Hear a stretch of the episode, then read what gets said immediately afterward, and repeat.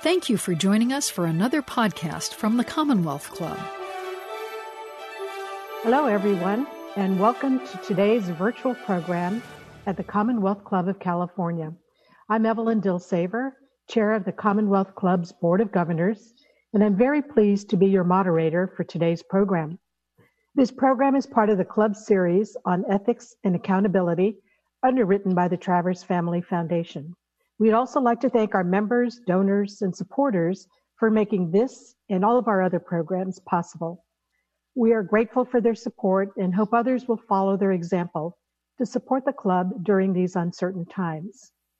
And now I'm pleased to introduce our guest, Dr. Jason Valadao, MD and physician in the U.S. Navy, personal growth coach, and author of the book Exceptional Every Day An Empowering Process to Unlock Your Why and Transform Your Life. Jason Valadao has overcome numerous challenges. He has served in the U.S. Navy as a flight officer during Operations Iraq and Enduring Freedom, and currently is a doctor of family and sports medicine. He has taught and mentored at several universities including the Department of Naval Science at uh, the University of California, Berkeley, where he also spent three years as a faculty fellow and volunteer with the football team's coaching staff and earned a master's degree in education. He is also a cancer survivor. Since 2009, Dr. Valadao has served as an adjunct professor for Concordia University Irvine's master's degree program in coaching and athletic administration and in 2017, he joined the faculty of the American, American Academy of Family Physicians Chief Resident Leadership Development Program, which is really helping to develop the physician leaders of tomorrow. His passion for leadership and personal growth led him to become a certified coach, speaker, and trainer, mentoring people on their journeys toward personal growth and development. In his book, Ex- Exceptional Every Day, Dr. Valadao uses his own and other personal anecdotes to enable re- readers to focus their priorities and design the life, the life they deserve. Today, you'll hear an, an inspiring story about Dr. Valadao's tips for how we all can unlock our best productivity in corporate routines that won't break and develop an unstoppable mindset. Now, he will talk for a few minutes and then we'll have a conversation. And I want to remind you again that you can uh, chat, uh, text your questions in the chat box. Uh, welcome, Dr. Valadao, and call me back in when you're ready for me to come back and have the conversation. Thanks. Got it.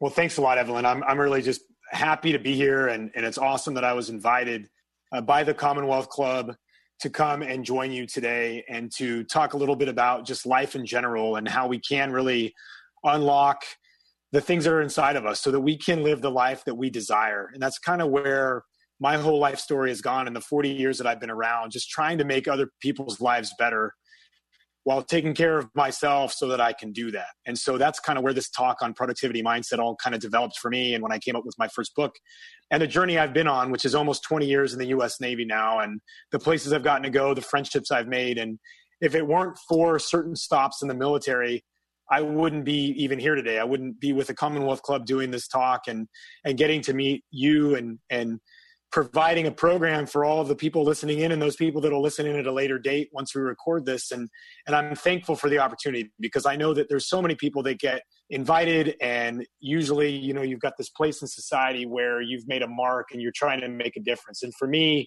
being a physician now being on my medical journey for the last 10 years being a, a line officer in the navy for the first 10 and now being at 20 to kind of make me better in terms of being able to talk about things like productivity and mindset and unlocking your why and trying to attack life with a vengeance so that you can get the most out of it. And I read a quote recently that was about this whole idea that we always talk about how life is too short. Well, the truth is, life is actually pretty long because it has to do with perspective and taking advantage of the moment and not feeling like you're the victim and owning your circumstances. And so I'm really excited to be able to, to talk with you today and, and grateful for all the listeners because this is the middle of everybody's workday and some people are at home, some people are at the office. And just to know that we can provide some comfort and give people some new perspective on on what really you can do in your own life to unlock those things within you. So I'm really excited. I'm grateful, and uh, I'm ready to get this started. And so uh, I'd invite you, Evelyn, to come back and, and, let's get talking. Great, thank you. Um, In your book, you talked about that you had a difficult childhood and yet you survived it and are successful. So tell us a little bit about it and, and why do you think you're able to rise above it while others struggle and never overcome their less than perfect beginnings? I think for me, looking back on it, and this is something that I think a lot of people can relate to, especially with what we've been dealing with with COVID nineteen and and the political landscape. Uh, both my parents became naturalized in the United States. Uh, one from Portugal, one from Italy, and this was back in the in the 60s and 70s when they came. And I had parents who spoke different languages, so um, English became a language in the home, but it, but they didn't even speak the same language together. And so, and there was difficulties with that and with education and finding work. And so, being brought up in a family that was number one immigrants, no education per se, but also not able to get really work that was, I would say, high enough paying that we could really do other things or extracurricular activities weren't things that were thought of. I started working at a really young age. I remember my very first job in the United States. I was 11 and a half, 12, working at a round table pizza, and which was even illegal back then, but it was one way of making money to also help support the family. And so looking at that and then moving on and, and knowing that there was something, I don't know if it was an innate, you know, people talk about were you born with this ethical standpoint of you're going to work as hard as you can, you're going to overcome what your family came from.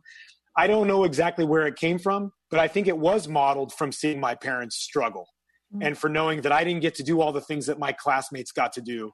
And that, um, as, and then when high school happened, and I was 16 and I ended up living in my truck for an entire year while I was a junior into my senior year of high school without even a lot of my own friends knowing it. And and I'm from a small town in Northern California, 5,000 people. And so everybody knows your business. And so I was able to do that for 10 months and still keep the grades I was doing, keep working. I just had the drive that I had to do something. And there was nothing wrong with staying in my hometown, but something inside of me told me I had to I had to get out, go away. I went to college first and and then the Navy thing happened because I always wanted to be a physician. Uh, I think that having those cards dealt to me was really, I, I had to figure out how to play them. And so instead of being the victim and like, oh, I'm never going to get to do this, I tried to take the opportunity that was presented to itself. And, and I think it, it's played out well so far and trying to continue to play them the right way. Thank you. That's great. You know, you describe in your book the need to have discipline and self control. So you have two girls.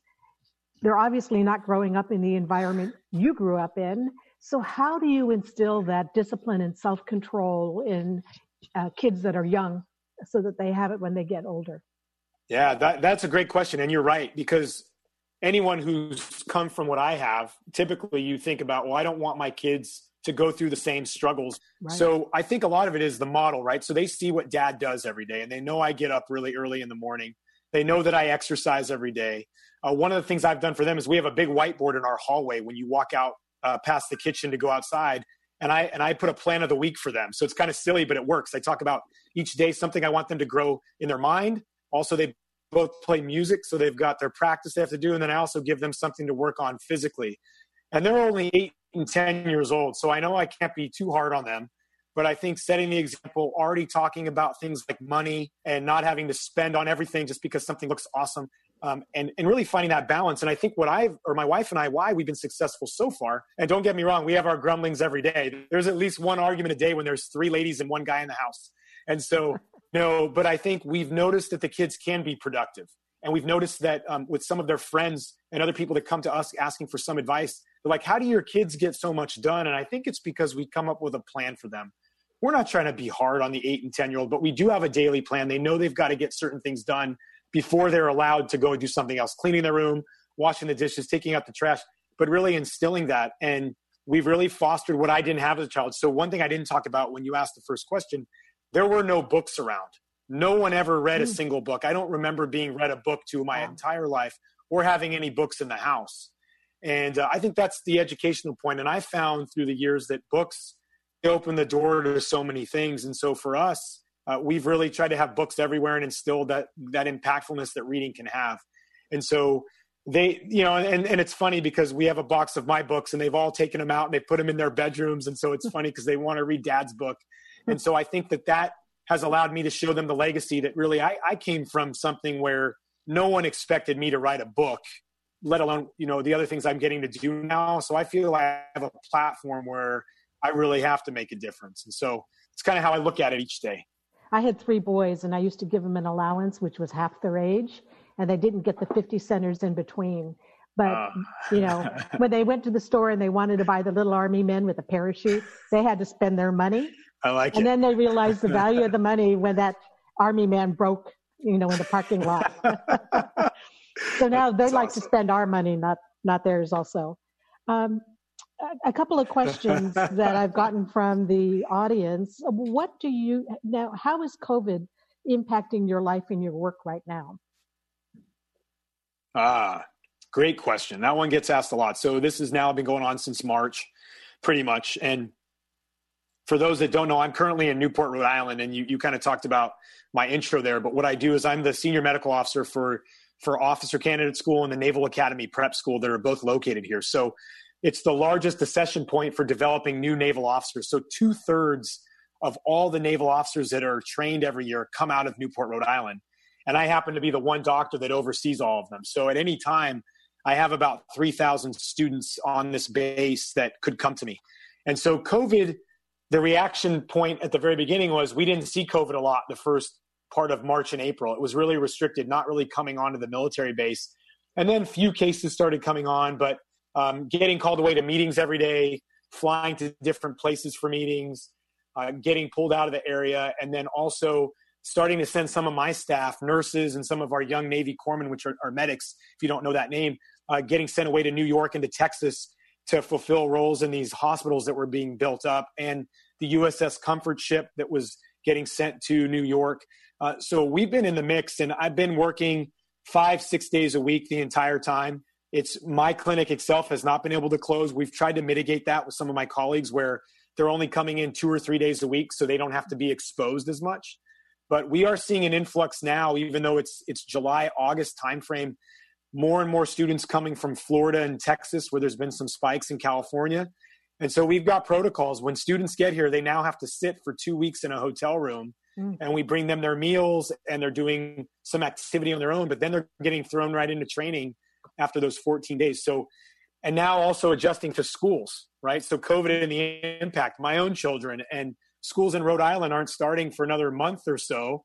But my wife opted to kind of get into a California program that we can do from there and so we're now back in a, in a homeschool program because we really didn't want to just wait and we were excited to kind of get the girls going and they started this week. And so, you know, I don't know what we're going to see in the next several months. I think isn't it's not going to go away for a little while.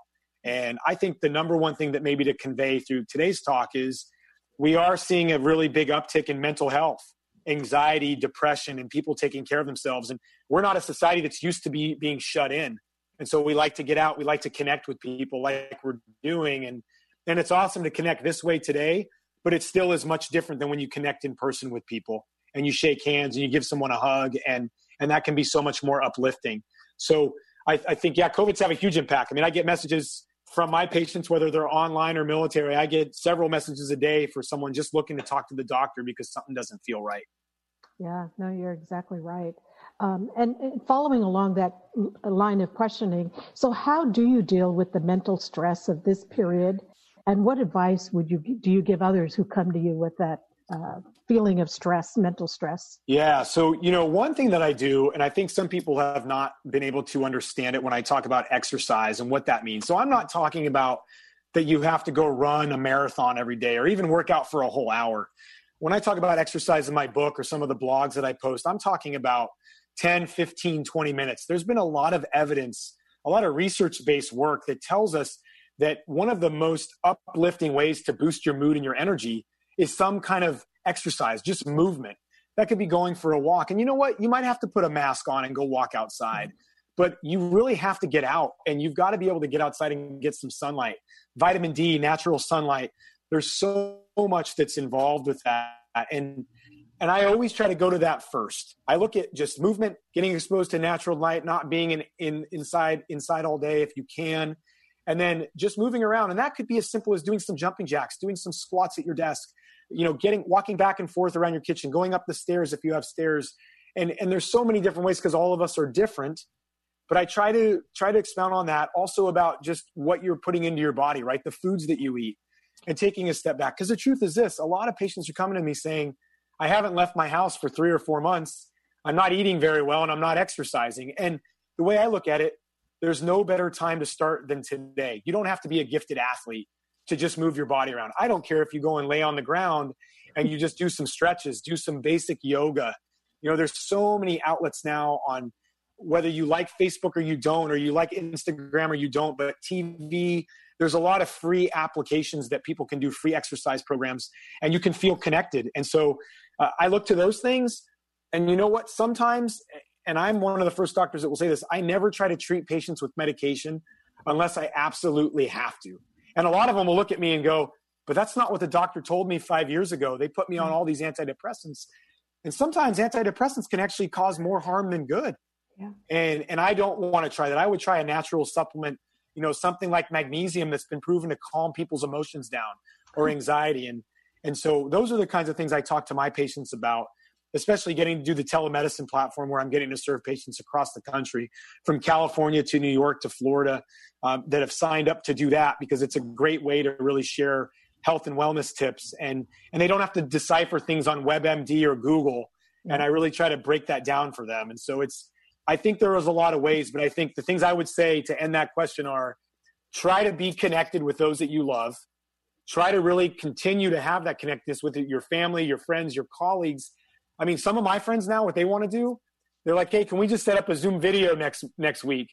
And we're just, you know, guys in the Navy just, and three or four of us will jump on a Zoom call together for 15 minutes, or we'll do a weekly accountability email where we just write to each other once a week and That's and those kind of things. Because i think we have to go outside the, the side of just text messaging all the time and actually trying to connect a little more you're right you're right and uh, i think after this call you're going to get a lot of calls from people saying will you be my physician my ah. primary um, to get back to your book um, you talk about yeah. knowing your purpose growing to your maximum potential and sowing seeds to benefit others the three simple concepts to your process so let's explore the first knowing your purpose. And obviously, you know your purpose and you have a lot of passion about it. But many really struggle with this. Um, as a yeah. teenager going into college, what do I major in? And uh, successful people who discover halfway through their career that they hate what they're doing. Yeah. So, how does one go about finding their purpose and their no, why? I love the question because someone messaged me the other day saying that you know your book you talk about finding your one why and i it's not really what when you really read into what i wrote it's not that you can only have one why in your life obviously i love being a physician i enjoy being a military officer but i also have a big focus on being a husband and a father and so obviously those are different whys that go together so the overall purpose becomes one and that's where for me it's a life of service and it's not going to be perfect i make mistakes every day there's a patient yesterday that I didn't please because I didn't want to prescribe a certain medication. But then there's another patient who said, Thank you so much because I've never had a doctor connect with me this way. And so for me, it's a constant battleground. Life is like on this, I'm on this war field all the time where I get a really nice testimonial, but then I get someone who's really upset. And it's like, what am I doing wrong? Because I just want to be better. And so what I would say to really get to the heart of this, because I like how you said you're a college student looking to discover your purpose. So you could look at me it was almost exactly halfway in the military 20 years now i flew airplanes for the first 10 got to teach at a major university at uc berkeley and yet i changed at, at the 10 year mark and went to medical school because i was thinking about being a doctor my entire life but there was something not fulfilling. There was nothing wrong with flying. There was nothing wrong with being a naval officer. But for me there was something inside of me that wasn't still being served. And i knew that at least in my life that was my way of service that i was really good i thought at sitting down with people, showing empathy and compassion, really understanding, you know, having having had a mother with cancer, having had a father who died from cancer, having had cancer myself, I felt like I could use those stories to connect with people and that someone hurting their knee or getting cancer or losing a loved one, all those things could could kind of mesh together. Now I read a book that's pretty awesome called Range. And the reason I bring that up by David Epstein, who was a writer for Sports Illustrated, is in the book Range, he talks about how you don't only have to like one thing, that in your life you can switch careers several times. And I'll let the cat out of the bag. I know people, some will shake their head, but people have asked me this question, especially when I've gone out with the book and done talks. Well, what's next for Jason after the Navy's done in five or six years? And and the funny thing is, I don't know if I'll be practicing medicine. I'll be honest. I don't know if I think I will. I think there'll still be a part of me that's doing telemedicine or some others, but there's other things that I feel like I need to do to serve my purpose even more. And I don't know if that means doing mission work overseas in Africa where I'd been before or going somewhere else and starting an orphanage or something, but there's there's this, these things I'm constantly attacking. So I don't even know when my purpose is going to fully be fulfilled. And so I would tell people you have to have an open mind, have a why that drives you. And, and I guess the best way to answer that is are your values lined up with the work that you're doing? If you can come home at night and realize that you have more good days than bad days, mm-hmm. that things aren't going to be perfect, but that you're making a difference that's when I feel like you're doing the thing that you're supposed to do. You may not know your purpose at 20, you may not know it at 40. And the truth is, I have patients who tell me at 65 that they don't know if the first 35, 40 years of their career was the right thing to do, but it paid the bills, it got their kids to college. And I tell them, hey, look, at the time your purpose was served, your goal was to pay for your child's education, and you did it. And look what they're doing now. And so I think you have to maintain the fact that just because you're doing something right now doesn't mean you have to do that forever and it doesn't mean it's not the right thing. Along those lines, what it takes is courage to make that next step, like you said, when you were flying and then you decided you wanted to be a physician. In some cases, people have to give up their income to be able to do this. Um, so, what advice do you have for people to say, how do I have the courage to take that step and try something different? Yeah.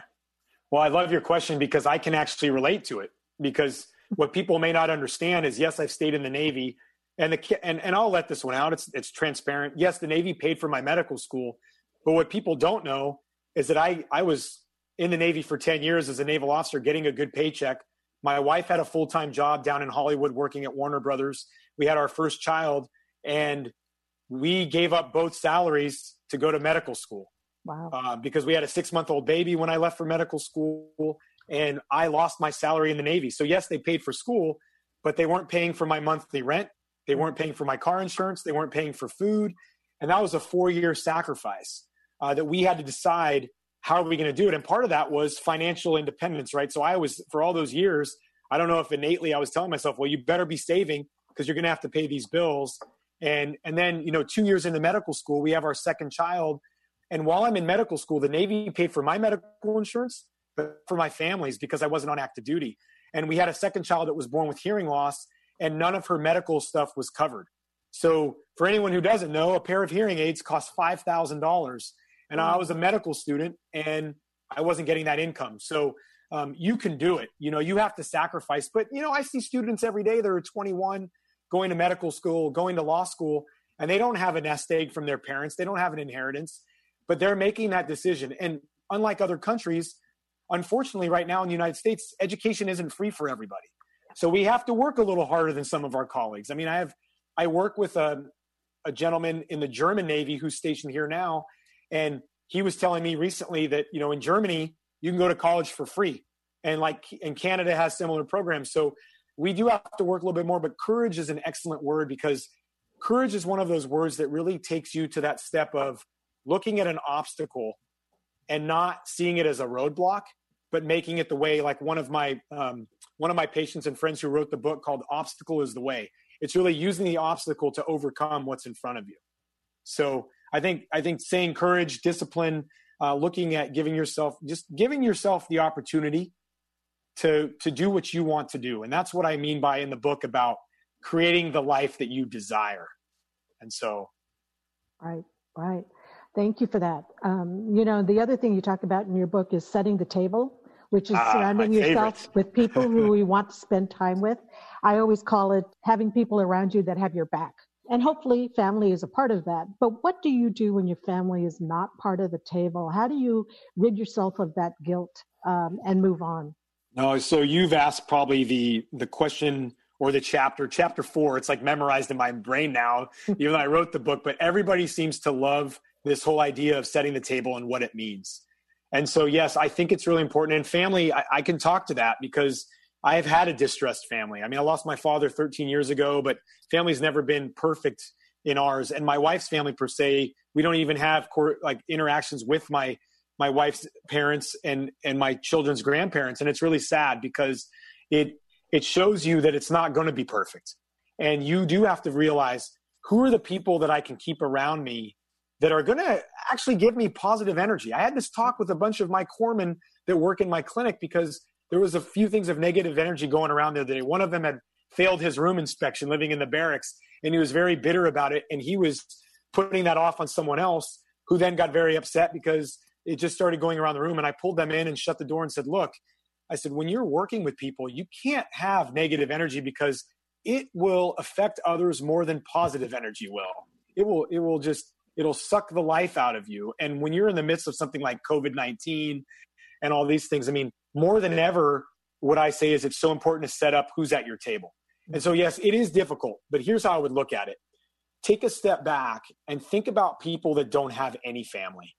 Um, I had one of my, my guys recently get picked up to go to Navy dive school, so he left the area. And he's 29 years old. He's a grown man. He went to college, he joined the Navy, and he wants to be a lawyer one day. His mother already passed away. He never knew his father, and he has no living relatives in the United States because his mom was an immigrant from Mexico. And uh, my wife and I took him under our wing, and my wife basically said we were adopting him as a son. Now, in the military, they would consider that fraternization, right? You're not supposed to have officers intermingle with enlisted. But the way my, li- my wife looked at it, and I'm expressing this over the air today on the Commonwealth Club show, my wife said, Look, I'm not in the military. I can do whatever I want. And this guy needs somebody. And so the way my girls have looked at it, my girls, now that he's gone, are sending him letters, drawing pictures, sending care packages. And and that's how they feel like they can make a difference and so setting up your table with someone that you never expected to can be game changing i have people that i mentor every day that are like wow sir I, I want you to you know i want you to be there for my ceremony to reenlist me or come to my graduation i've only known you for three months but you've really had an impact on me by the way you live your life and and the words that you share and i tell them hey look i make mistakes every day too i'm not perfect but i'm glad that i'm able to impart this on you and so setting your table is so important because it will and I know you've you've heard this before, Evelyn, yourself, and so have a lot of listeners. But the five people that you spend the most time with, I don't even have to know who you are. If you tell me who those five people are, and I know who they are, I can figure out who you are right away. And so it's you know it's it's about values and character. So actions speak louder than words, don't they? Yes, ma'am. Yeah.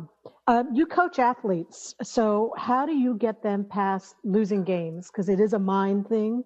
Um, how do you get them over that and on to the next one? And it relates to a question we also got about somebody studying for an exam and they're in a slump. So, yeah. how do you kind of get over that and move on?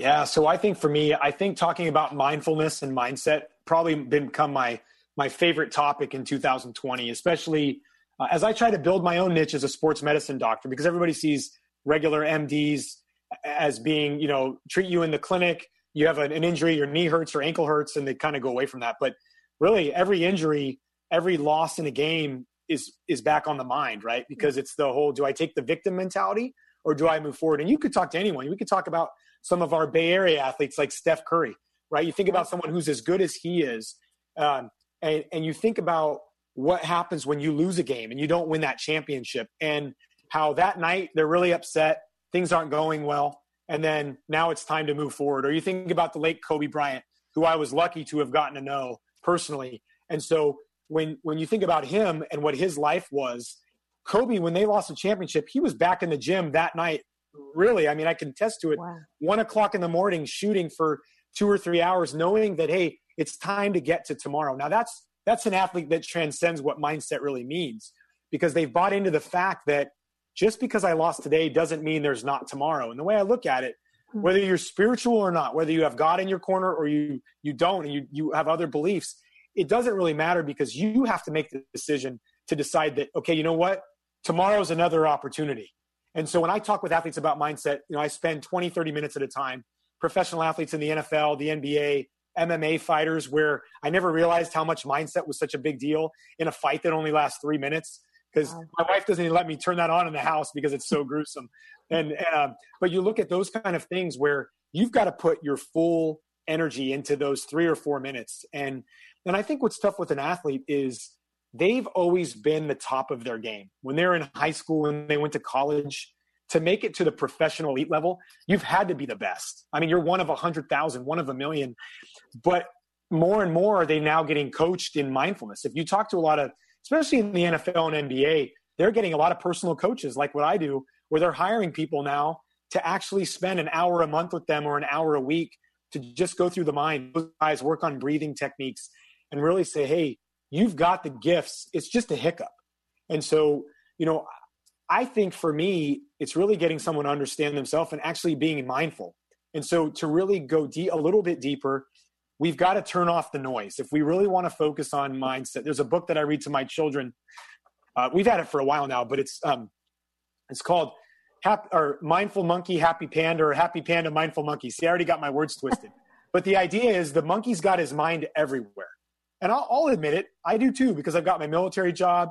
I teach an online master's class. I do the telemedicine thing. I, I exercise every day. I've got my girls. And that goes into the productivity thing, right? How do you get so much done in a 24 hour day and still have your sanity? The truth is, not every day is perfect. I have good days and I have other days. They're not necessarily bad, but they're not perfect every day.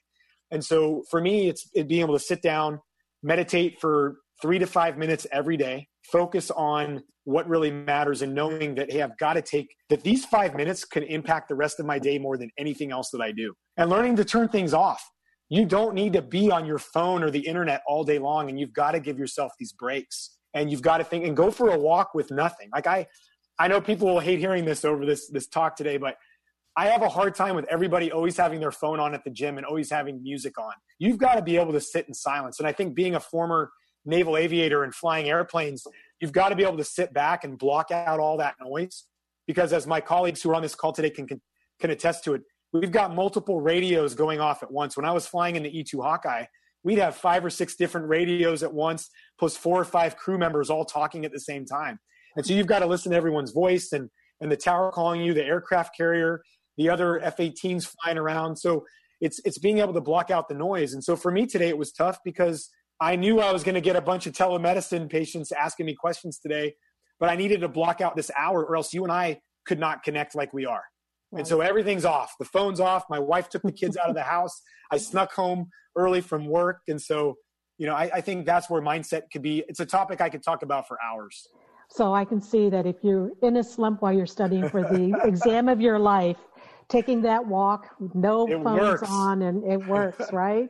Taking a deep breath and, and being mindful. Tell us, you probably get this all the time, but tell us about one of your favorite inspirational stories in your book.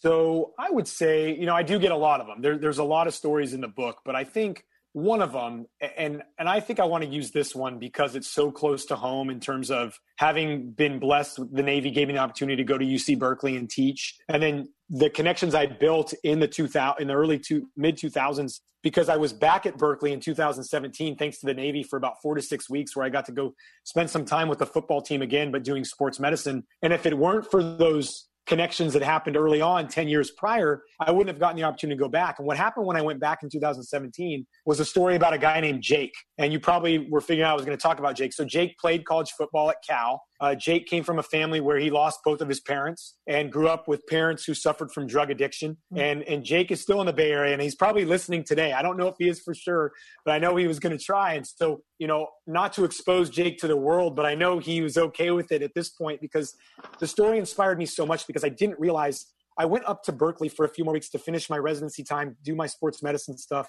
And then I met this guy because all I did was write him a letter. I'd heard his story from some of the football coaches, didn't know the guy, and I wrote a letter and I put it on his locker before one of the football games and said, "Hey Jake, I don't know you. This is who I am, and I'm a Navy guy who's hanging out for a few weeks, working with the team. I've heard your story; it's really inspirational. Would love to meet you sometime. And whatever you're going through, just know that I believe in you and go out there and have a great game." And I remember he got my phone number and he texted me and he was tearing up right before the game because of that connection. Because Jake, again, is one of those people that doesn't have a lot of family in his life. And there's not a lot of people left that believe in him. And so his story that I talk about in the book, and, and I'm, I'm not doing it a great service here by, by chopping it up, but anyone who's interested in reading it or who has will see the inflection. And Jake's become like a little brother to me.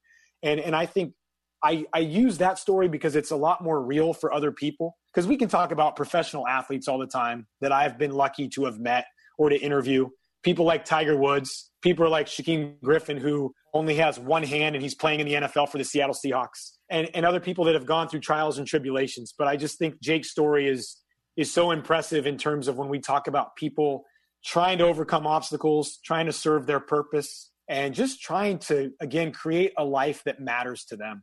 So thanks for asking me that question. Yeah, I love you had so many stories in the book. Uh, I was curious which one you were going to pick out because they're all fabulous. Given what you've been talking about, leadership has played such an important role in today's uh, economy with COVID, with the mental stress you're seeing, with what we're seeing in the politics. What do you think are the skills needed for leadership today? And are they different as a result of the crisis or more of the same of some kind?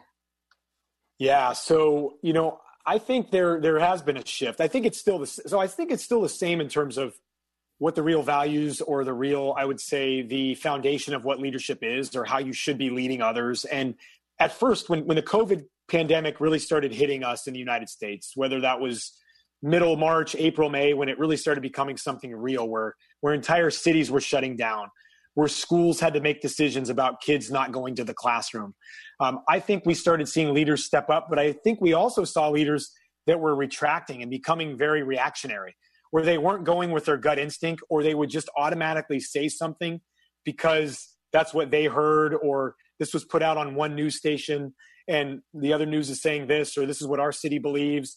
And then, you know, I think that the thing that stays the same with leadership though is that you've got to maintain why you're a leader in the first place. Who appointed you to that position, right? Because leadership is not something that you choose. It gets appointed and it's not a title. I've been doing that forever. And whether it's really appointed by a letter in writing or by, you know, you being voted on by someone to be a leader or you just having fallen into that because people look at what, how you live your life and, and that they want to, you know, follow you. The greatest leaders, I think, in history may have been a mix of you're appointed, but then you also knew that what the right things to do were.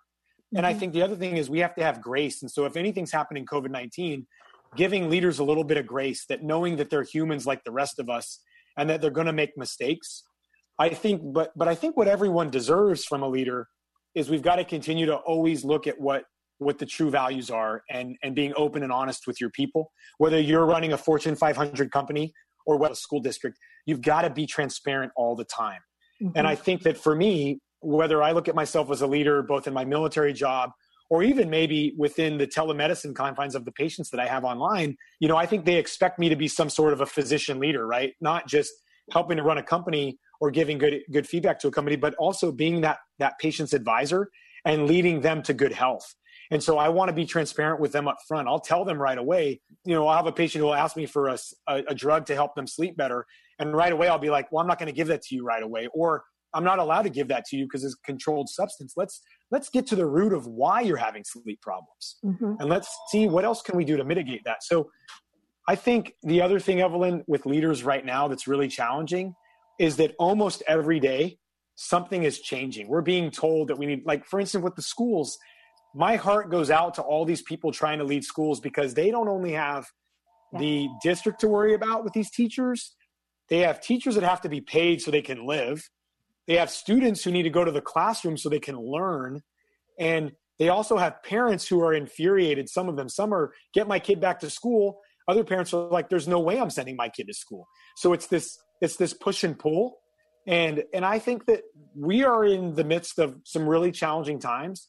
And the only way we're going to come together is if people believe, believe in the fact that, Hey, I don't know everything and I've got to seek out help.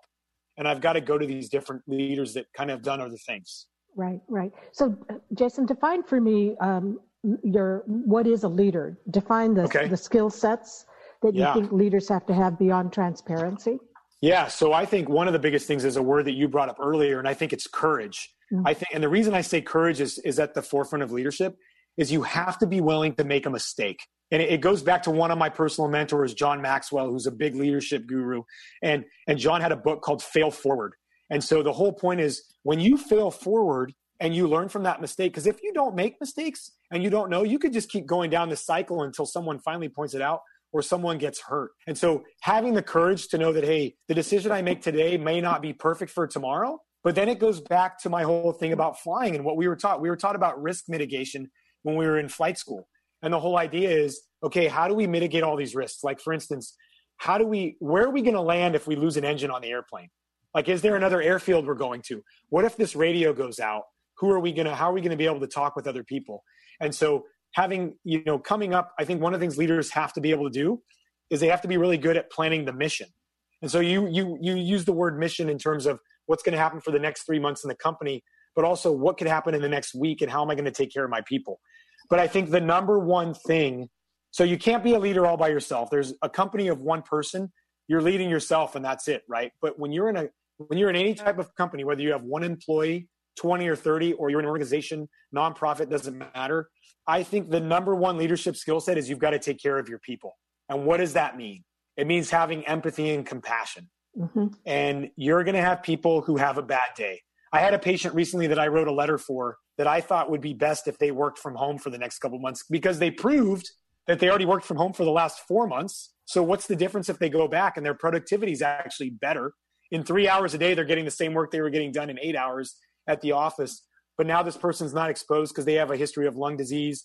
And so I thought another month or two might be smart. But one of the managers was like, no, I need them back in the office. And my argument is do you even understand what they're going through? They're immunocompromised. They had cancer before. Like we've got to protect those things. And so but it's a challenge. And i don't expect every manager and leader to understand it because they're not doctors number one. I don't expect them to know. So my job is to try and give them the knowledge and then they can give back to me why well i need this person back at work. But i think i think having empathy having courage you've got to have self-discipline. But i think number one that i should bring up is you got to go back to chapter one of the book and it has to be about you because if you don't take care of yourself mm-hmm. it's not a conceited con, you know this isn't a pretentious thing about taking care of yourself that if you don't take care of yourself you cannot take care of anyone else. And so whether you're the leader you're you're on the board of governors whether you are the president of a university whether you are the ceo of toyota i mean it all comes back. What's cool about leadership is it all is the same. It all it, it's the, the same values come back and you can't lead if people don't trust you so so true, so true, and it seems to play even stronger um, in today's world. The last thing you want to do as a leader when your employees are all stressed out is to add more stress on top of it, right? Because of yeah. uh, your personality or whatever. So that leads to a question from um, the audience: Would you ever want to enter politics? Ha. I'm not supposed to talk about politics today. So it's funny because uh, a couple months ago, I had one of my old uh, military guys who I haven't been connected with in probably 10, 15 years. And I don't really do Facebook. I, I have a Facebook account because when the book got published, the publisher said, like, you know, we should get a Facebook going, those kind of things. But it's not necessarily my thing. I feel like I'm busy with enough things every day. And so I like to put positive energy out there. But he had written to me and he said, Sir, I think you need to, you know, you want to be a senator one day or a representative or a mayor. And it's funny because that's come up a few times now. And I don't, I don't know. I feel like if that's the calling, right? Like I, I really want to make a difference in communities. I want to be able to be a part of a community and actually make a difference. And I think that being a physician will allow me into a community in one perspective because as a doctor, the one thing that I get to do that really no other profession has is I have patients who end up entrusting their entire life to me. They are telling me their medical problems inside and out. They're telling me that this is what's going on at home with their spouse or their child is suffering from this or this is their medical condition it's not getting any better. And i can't think of another profession that i've been involved with where i get to do that. And so the next step would be you know how do you change a community? How do you make people in a community feel more inclusive where they don't feel like an outcast or they don't feel like a minority? I think that's the stuff that's at my heart because we are in the us and we're in a place that is a melting pot where people come from all over the world to come here for one big word called opportunity. And so I, I see myself, if that's what happens, I mean, I, I, owe the Navy a few more years because they paid for medical school. So um, that, but I think that there's definitely an outlook for that maybe coming down the road. I mean, I love working with athletes and I love seeing people perform at their best level. That's why I enjoy it so much. Um, so I, I don't know, but I think that you can never say never, right? That's something I talk about in the book. You've got to keep things open. Right. We only have a few more minutes, so I've got a couple more questions. What do you wish for your girls as they uh, go? Yeah, so part of writing the book, I mean, more than anything, I told the publisher from day one, I didn't care if I sold one copy of the book. The idea was to make something that would have a legacy for my daughters. So they, they knew that dad was willing to do more for society than for himself. And that's what I've taught them. I, we talk about this at dinner. I bring it up probably at least once a month when we have dinner together I talk about, and we we try to eat together every night. You know, there's always nights that aren't perfect, but uh, that's one thing I've tried to instill in them is community and them being involved with things. And and I think number one, I want them to have an open heart and an open mind for everybody. Well, I our family, we call our family the United Nations family because we're very mixed. My wife is half Japanese and half Russian, and so um, you know we've we've got that. And so my girls, they look different. They don't even look like their sisters, and so you know that part of it is I don't want them to ever live off the fact that well my dad was a naval officer, my dad was a doctor. That's that's who I am. That's not who they are. And so they my number one thing for them is that they build their own path. And so I know putting my 8-year-old to sleep the other night, she's the one that has hearing loss and then she's worn hearing aids since she was 5 weeks old and you'd never know it. The kid is so talented with a violin at 8 years old and wow. she has this heart she wrote an essay about going to Harvard one day, which I think is just hilarious. but I wrote a blog post about it because we didn't instill that in her. We never talked about it. Now we currently live an hour from Boston, so she's heard about the school, but and then she jokes because our friends that are at Berkeley are like, "Well, what if I go live in California because Uncle Todd and Uncle Andrew are out there and I could go to Stanford and then that's down the road. So she's eight years old and she's already dreaming. Wow. So I think for me, I want them to dream. I want them to have range in what their purpose and what their why is. And right now, my job as a dad is to foster that growth, right? It's to show them that there are many things. And I never want to be a parent that I saw with my wife and with others that are like, this is what you need to do when you grow up. I don't want to do that to mm-hmm. them. And I, yeah. Yeah. I don't intend to. So I'm and hoping hope, to keep, keep yeah. that dream alive that there are lots of things they can do. And you hope uh, that whatever institutions they go to for in terms of school doesn't beat that out of them. Yeah, exactly, exactly. Right? Because that exactly. does happen. It does happen. Um, so, Jason, um, you've written a, your your book. Do you have another book in you? And what would the so I think be? so, but I yeah. So I think for me, the hard part about the first book was I'm still on active duty in the military. And one thing that I've had people write comments, whether it was on on an Amazon review or writing to me personally, they're like, "Hey, you've been in the Navy for almost 20 years. You could have written about a lot of other stories." Well, for those who don't know, if you can imagine, when you're still on active duty, there's a lot you can't write about. So there's there's public mm-hmm. affairs nightmares when you're on active duty. So once you come out, so I've been trying to formulate. I, I write every day. Part of my anxiety relief and personal growth is to journal every single day and that's how the first book came about. But i think there are things. I think that i i like to get more into one of the things i'm really focused on is is thinking about a younger generation. So like those kids that are 7 to 12 yep. and kind of taking exceptional every day and putting that twist on it where it's something along the lines of like exceptional academy where you're really trying to develop those minds about you know not putting stress on them but really saying like look no matter what you come from there are so many opportunities. I mean, you you know this. There are, are scholarships that don't go go get used every year. I mean, that kids can have these chances for things. There are lots of people that want to be mentors in people's lives. I have some of my best friends, colleagues from the Navy, college, that are now signing up for these mentorship programs where they get connected with other people that went to their school just to help guide them, you know, working with 18, 20 year olds. And I, I think for me, mentorship is a big part. So looking at at a book around that and and maybe some other things. But I do think right now it's probably I think daily writing has been good because you never know what could come of it. So we'll see.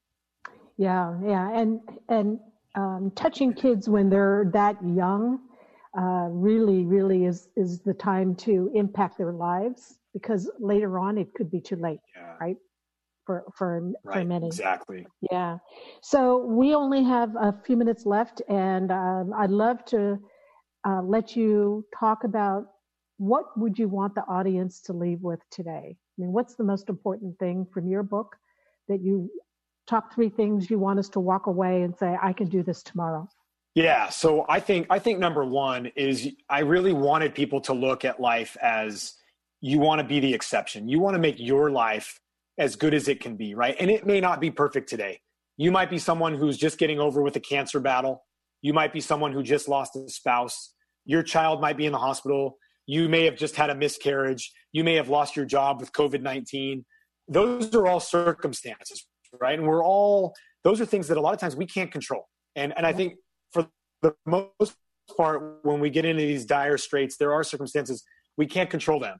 And so the first step you have to do is you have to own what you want to get. And and I I know that we can't overcome everything tomorrow, right? So what I want people to walk away from the fact is that when you decide that it's time to make a change, whether that's in let's just say losing 20 pounds, because that's what a lot of people talk about all the time. They talk about I got to lose weight.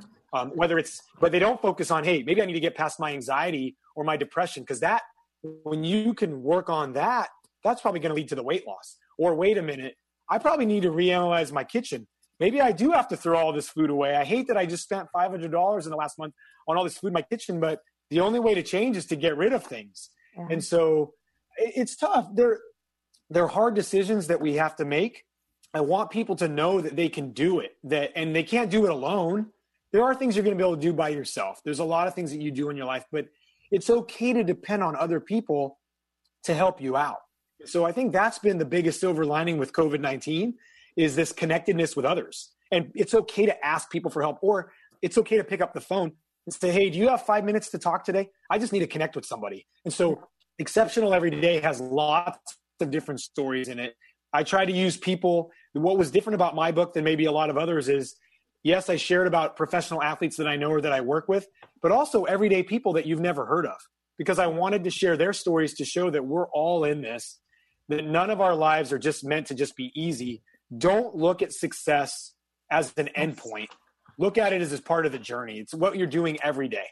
That life is a journey. There is no finish line. Just because you didn't accomplish this today doesn't mean that tomorrow doesn't give you another opportunity. So yeah. Yeah, so true. Thank you for that. I know I have some friends that were planned out their life at 23 they're going to have a kid and at 28 they're going to buy a house and i said but what if it doesn't happen in that exact time frame you know yeah. how do you get over that so you're yeah. right life is life is a journey and it doesn't always happen on our time timeline but it does happen with a mindful purpose on, on in everything so our thanks to Dr. Jason Valadao, physician in the U.S. Navy and personal growth coach and author of the book Exceptional Every Day, an empowering process to unlock your why and transform your life. It's a great book. I've read it. And this program has been part of the Commonwealth Club series on ethics and accountability that's underwritten by the Travers Family Foundation. We'd also like to thank our audience who are watching and participating live and those who will join after. If you'd like to watch more programs or support the Commonwealth Club's efforts in making virtual programming, please visit commonwealthclub.org slash online. I'm Evelyn Dilsaver, and now this program of the Commonwealth Club of California is adjourned. You've been listening to the Commonwealth Club of California. Hear thousands of our podcasts on Apple Podcasts, Google Play, and Stitcher. If you like what you've heard, please consider supporting our work and help us bring 500 programs a year to listeners like you. Go to commonwealthclub.org/donate. Think your way around the world with our travel programs to exciting domestic and international destinations. And when you're in the Bay Area, please join us live at our events.